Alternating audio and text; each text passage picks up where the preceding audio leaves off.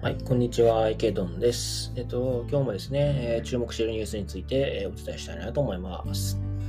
はい。では、まず今日はですね、何を置いてもこれかなと思います。えー、コインデスクに出ている出ている記事で、えー、Market Drop, Cryptocurrencies and Stock Drop as Russia, Ukraine Tensions Rise ということで、えー、ロシアというあのウクライナの、まあ、緊張関係が高まっていて、それに伴って、まあ、クリプトとか株式とか全部下落していますよという記事ですね。はい。あの、まあ、今日はもうこれを語る以外に他はないかなと思います。はい。あの、皆さんのポートフォリオもいかがでしょうかあの、私も大ダメージを受けております。はい。えー、で、記事の中身なんですけれども、えー、まあ、ジオポリティカルリスクスですね。えー、emanating from Russia and Ukraine ということで、え、ー、と、まあ、地政学リスクですよね。ロシアとウウクライナの間。ロシアがウクライナに侵攻するんではないかという地政学リスクに反応して、えーまあ、ほとんどの仮想通貨が、まあ、もうあのダウンしているということですね。でそれに加えてですね、まあ、決定打となっているのは、昨日あのバイデン大統領がですね、えー、ウクライナ国内にいるアメリカ人にすぐにでもあの離れてください。ウクライナを離れてくださいという警告を発したということなんですよね。で、まあ、その警告部分は、えっ、と、まあ、ロシアはあの本当にいつでも攻めてくる可能性があると。まあ、今、オリンピックやってますけれども、その間、期間中でも攻めてくる可能性があると。もうすぐにでもウクライナを離れてくださいという警告文を発したということで、まあ、これがもう完全に引き金になったかなというふうに思います。で、えー、まあ株式、それから仮想通貨、もう全面安という感じですかね。あのもうものすごい勢い落ちてますね。はい、私のポートフォリオも大ダメージでございます。はい。これ結構、まあ、地政学的なところなので、まあ、シリアスで難しい問題ではあるんですけど、まあ、仮に進行した場合どうなるかっていうと、うん、そうですね。まあ、インフレのところは結構きついんじゃないですかね。ロシアって結構天然資源をあのいろんなとこからまあ、入れてるので、あの輸出してたりするのでで、ロシアから多分 EU 圏内への多分石油とか天然ガスとかそういったものの、えー、まあ、供給が止まりますと。まあ、そうなると、ヨーロッパは他の代替の手段を探さないといけないので、そうなると多分 EU 圏内では多分そういったそのコモディティというか石油とか天然ガスを起因としてインフレが多分始まると思うんですよね。結構強烈なインフレがですね。で一方でですね、アメリカ国内で考えると、え、ー、と多分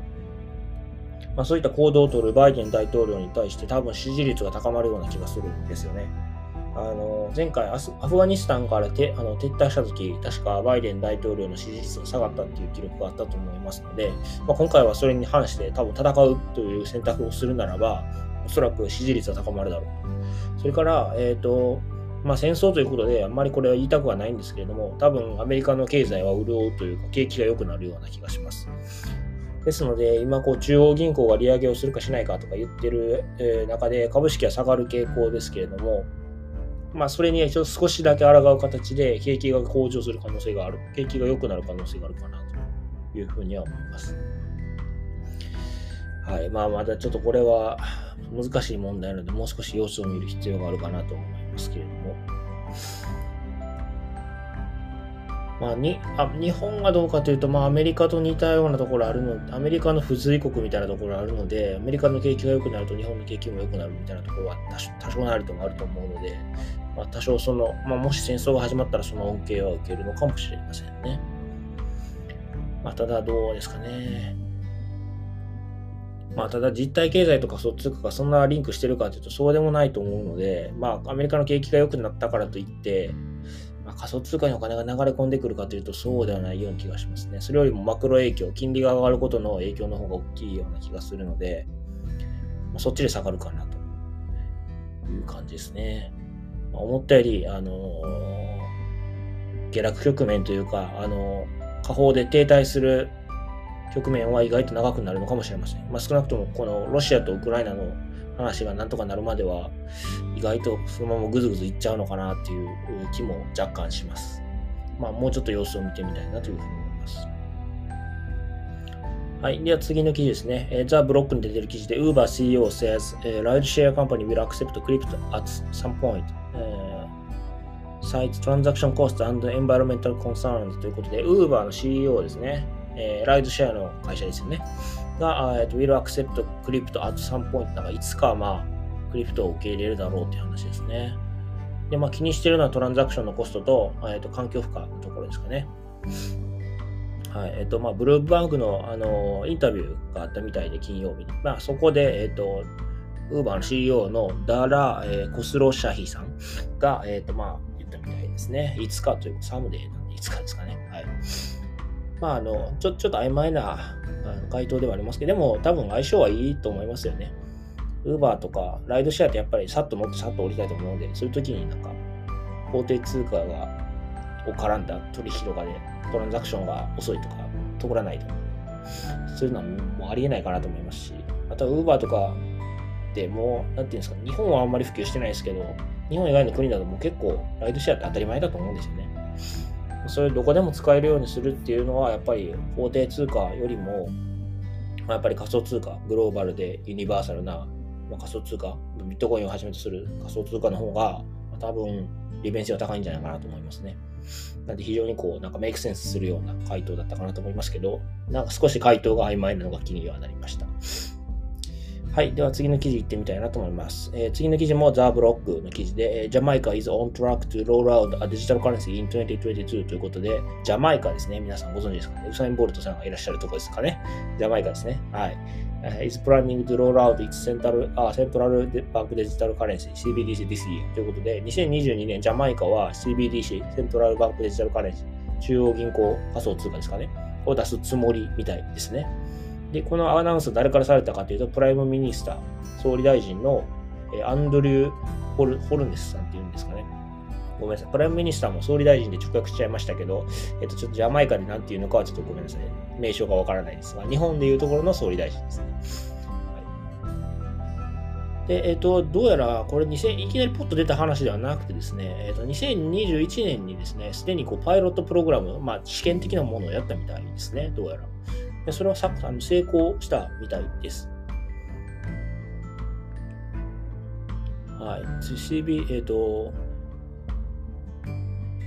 disclosing it had minted 20, uh, 230 million dollars worth of digital currency on August 9th, issued 1 million dollars of the CBDC to wallet providers the following day,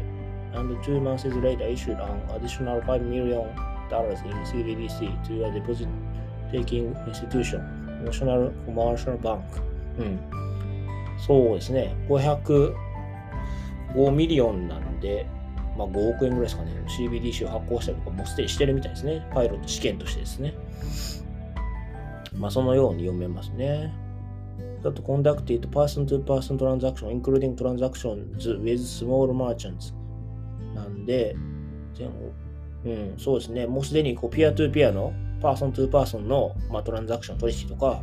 あとはその小さい商人みたいな小さい商店とかそういったところのトランザクションももうすでに試しているようですね、どうやら。まあ、そ文を読んであのアナウンス文というか、この記事を読んだ感じではそのように見えますね。はい。まあ、ちょっと本当にこれジャマイカに導入されるのかもうちょっと見物で見てみる必要があるかなと思いますけど、でも意外とジャマイカってなんというか、あの、私たち結構知ってる国だと思うんですよね。あの、国がちっちゃくて多分経済規模も全然だと思うんですけれど、でもやっぱジャマイカってなんかまあ陸上のイメージがあって、意外と私たち知ってる名前だと思うんですよ。ということで、この CBDC がジャマイカに入るっていうのは、意外とニュースバリューというか、こう、伝播する能力、まあ、特に、まあ、ウサイン・ボルトさんをはじめとして、まあ、陸上選手で結構有名な国なのでで、意外とこれ、ニュースバリューがあるというか、で、かつ、そのボルトさんとか、ツイッターとかそういったところも結構影響力あると思うので、彼らがその自国で CBDC が導入されたことを発信すれば、意外とこれ結構、あのニュースバリューあるんじゃないかなと、個人的には密かに思っています。なので、結構楽しみにしています。まあ、エルサルバドルよりは大きなものに、まあ、エルサルバドルのそのビットコイン法定通貨化よりは結構大きなダメージになるんじゃないかなと、結構個人的には楽しみだなと思っています。